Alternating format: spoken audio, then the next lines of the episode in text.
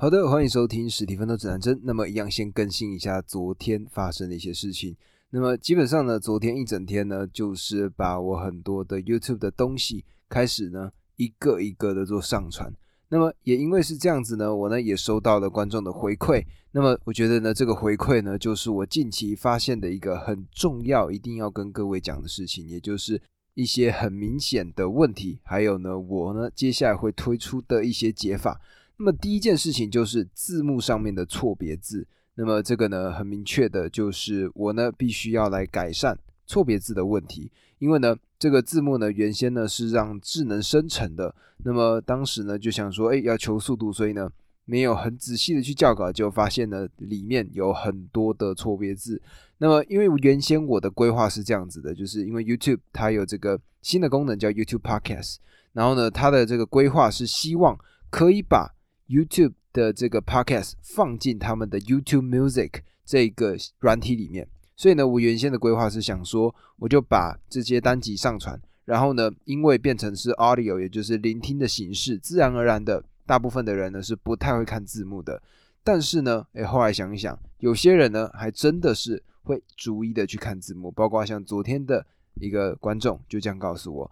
那么这个问题呢，我现在的想法是这样子的，在 YouTube 上面呢有两个方式去上字幕，一个呢就是先在影片里面把这个字幕内嵌进去，而另外一种呢叫做 CC 字幕，就是呢当我们今天用 YouTube 点开之后呢，在这个右下角的地方，它呢就会有一个字幕的栏位，点开之后，里面呢就会跳出我现在讲话所对应出来的这些字幕。那么我原先的做法呢，就是直接把这个字幕嵌进了我的影片里面。所以呢，它的问题就是什么？问题呢，就是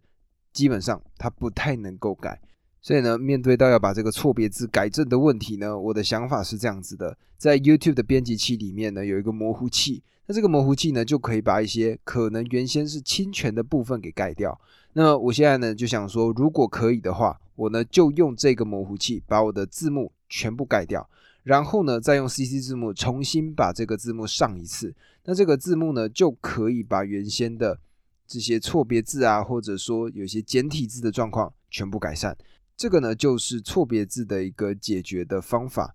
第二个点呢，就是必须要标清楚的 description，就是各位在现在看到 podcast 的时候呢，因为 podcast 它比较像是一种呃各式各样乱去生长的一个平台，那它的这个。所有的资讯其实都不是到非常的透明，那么也因此呢，很多的 podcaster 他们其实也不知道他们的观众到底来自哪里，或者呢，你有什么地方必须要改进。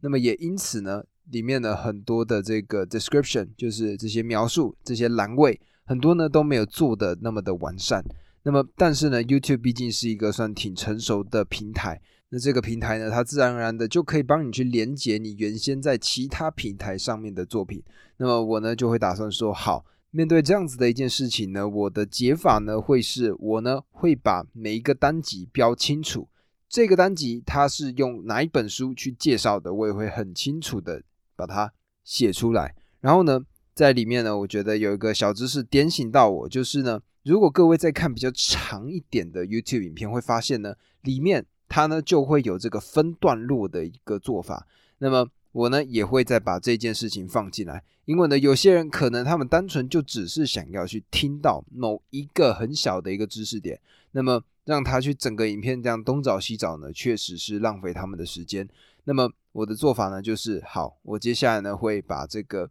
时间给明确的标记清楚。那么 YouTube 跟这个 Podcast 的节奏其实是不太一样的。如果呢，我在 p o c k e t 上面呢多一点语助词，其实呢最重要的就是希望呢让大家感受到的是有一个人的陪伴的感觉。但是呢，如果丢在 YouTube 上面，这种咿呀或者是语助词，它呢其实是会影响到观看的品质的。所以呢，在 YouTube 上面呢，我的一个做法就是因为 YouTube 内建有一个剪辑器，我的想法呢就是我呢就把里面的这些内容。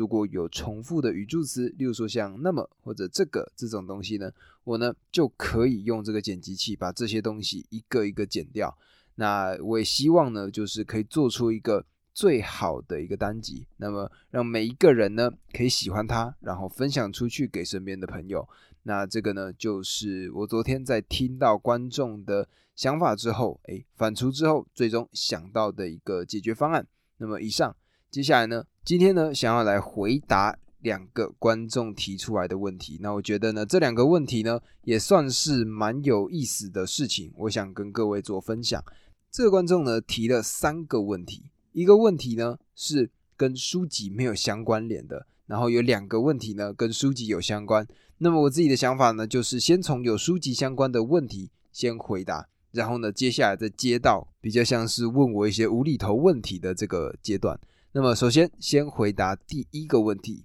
第一个问题呢叫做你最喜欢的一本书是什么？然后原因又是什么？那么，如果是这个问题的话呢，我自己的想法是，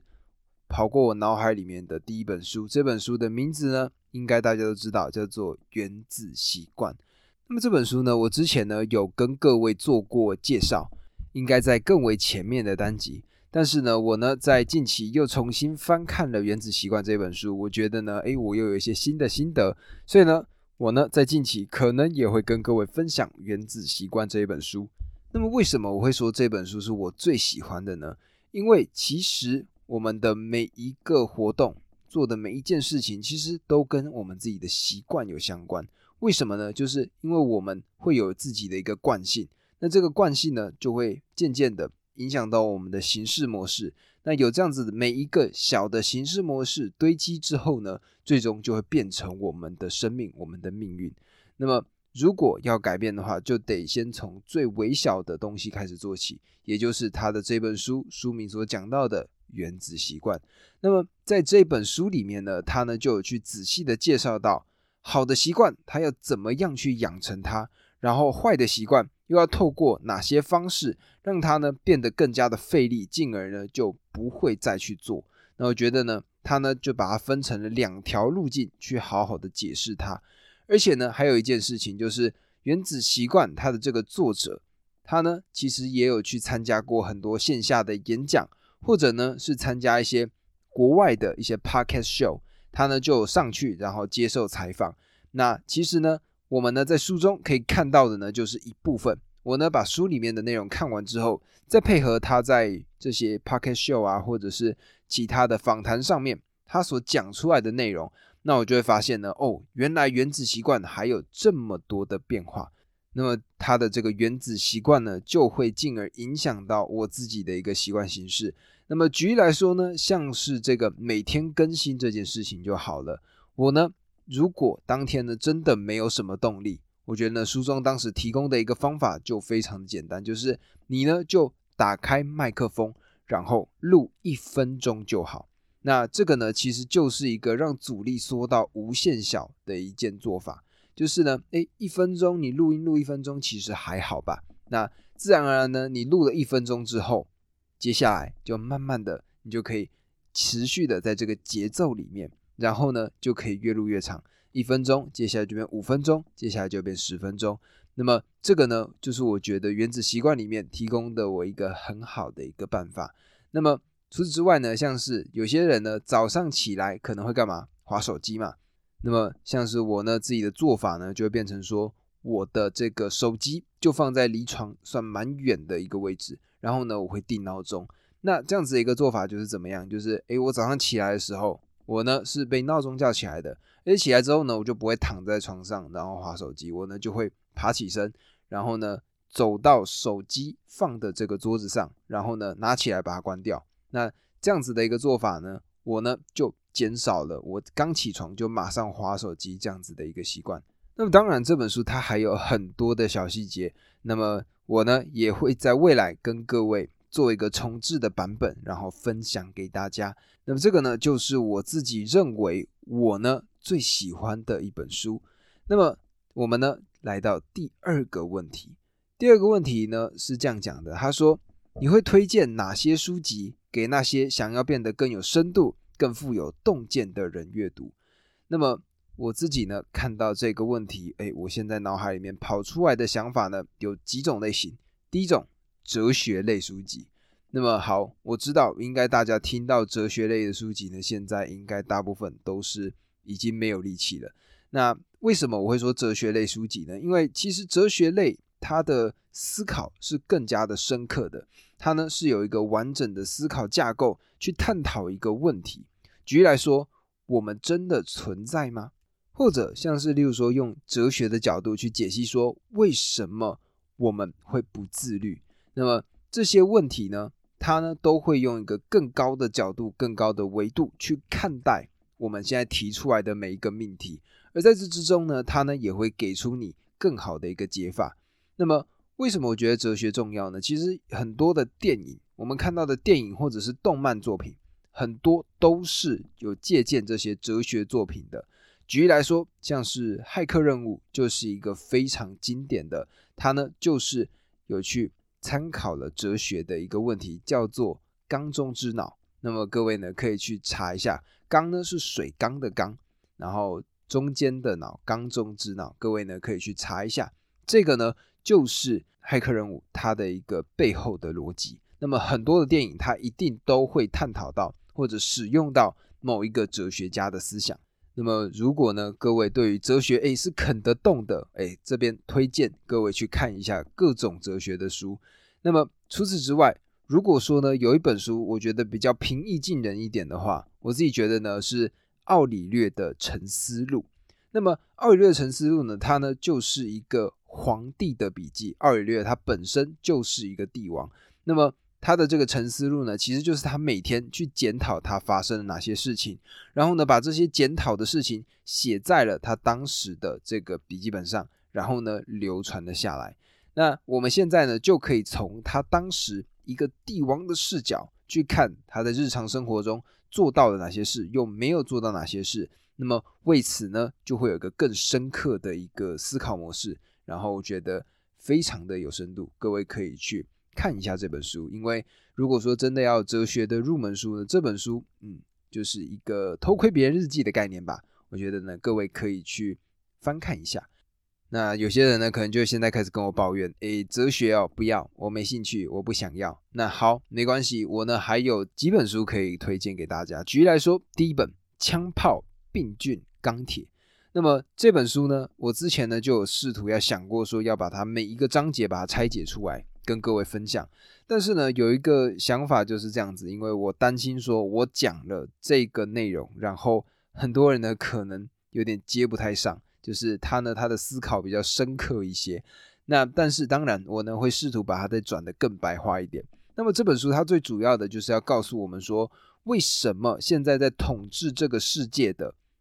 大部分的国家都是在比较寒冷、比较高纬度的地方。那么，为什么原先呢是人类的起源的非洲，却不是最终可以统治全世界的呢？那这本书呢，它就用了很多从地理学、心理学，或者呢从历史上，还有生物学，还有很多不同的角度去切入这本书。这本书呢，会让你重新理解你看到的世界。那么，甚至呢，如果是学生现在正在听的，高中生正在听的话。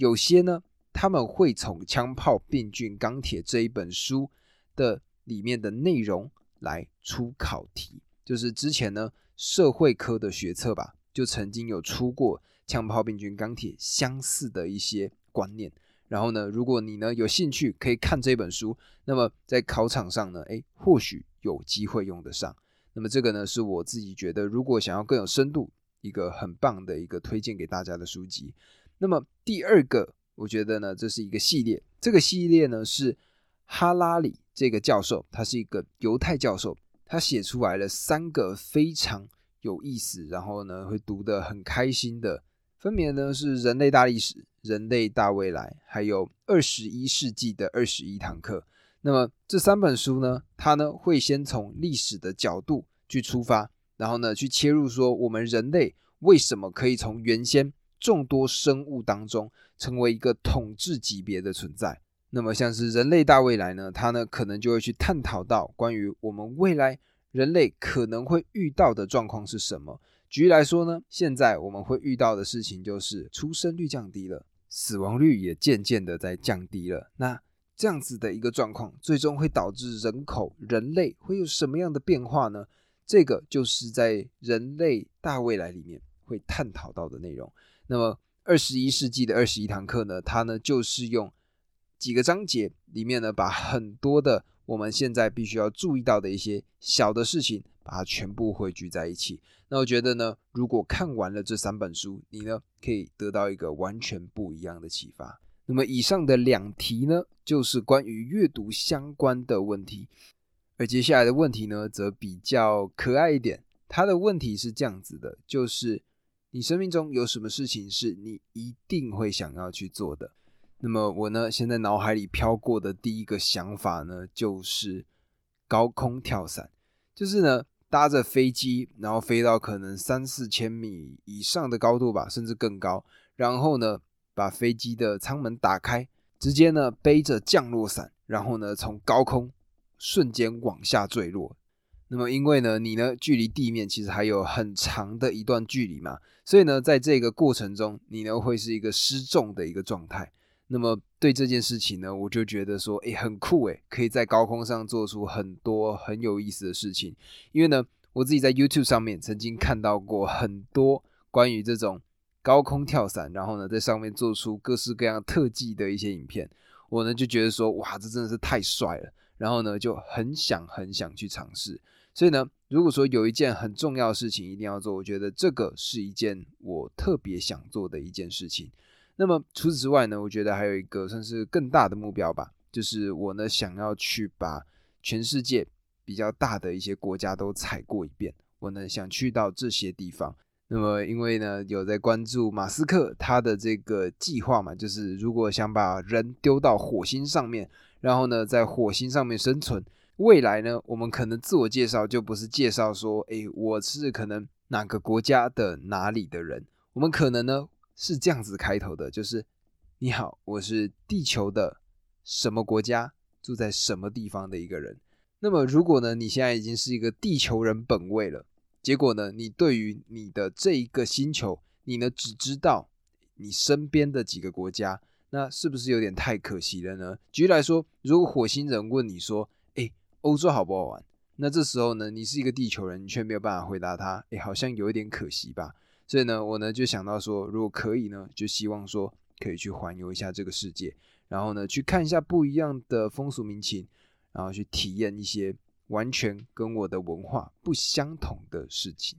而这个呢，也是我会持续做 podcast 的一个很重要的因素。因为呢，我的目标呢是希望可以把这个 podcast 变成一个像是大家交到一个朋友的一个频道。然后在这个地方呢，我呢除了分享书的知识，我呢也希望可以把我自己日常看到的一些东西分享给大家。那么再加上呢，我对我自己的分享的能力是蛮有自信的。那我也希望呢，这个频道最终呢可以成为一个家喻户晓的一个 podcast 秀节目。那拥有这样子的一个自由呢，我呢以后就出门就非常的方便了。为什么这样说呢？我就带着我的麦克风组，然后呢带着一台电脑，我呢就可以到世界各地去探索各式各样不一样的事情，然后呢在 podcast 上面分享给大家。这个呢就是我自己对于我的。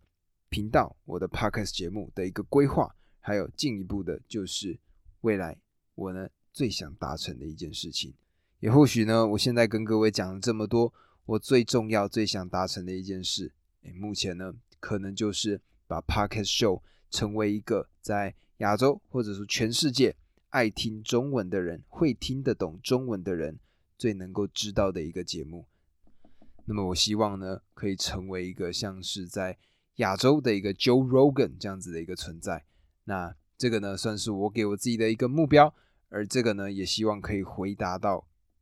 观众的问题。那以上呢这个就是今天单集，因为呢是 Q&A 的关系，自然的也比较短一些。那我呢就想说把这三个问题呢好好的回答给大家，那尽量呢把这个时间让它是一个完整的二十分钟。那我呢也会每天鞭策自己，就是告诉我自己说，我呢就是必须去产出这样子的内容。那透过时间，透过我产出的量，或许在这个过程中呢，我呢就更加的知道我要怎么样去制作我的内容。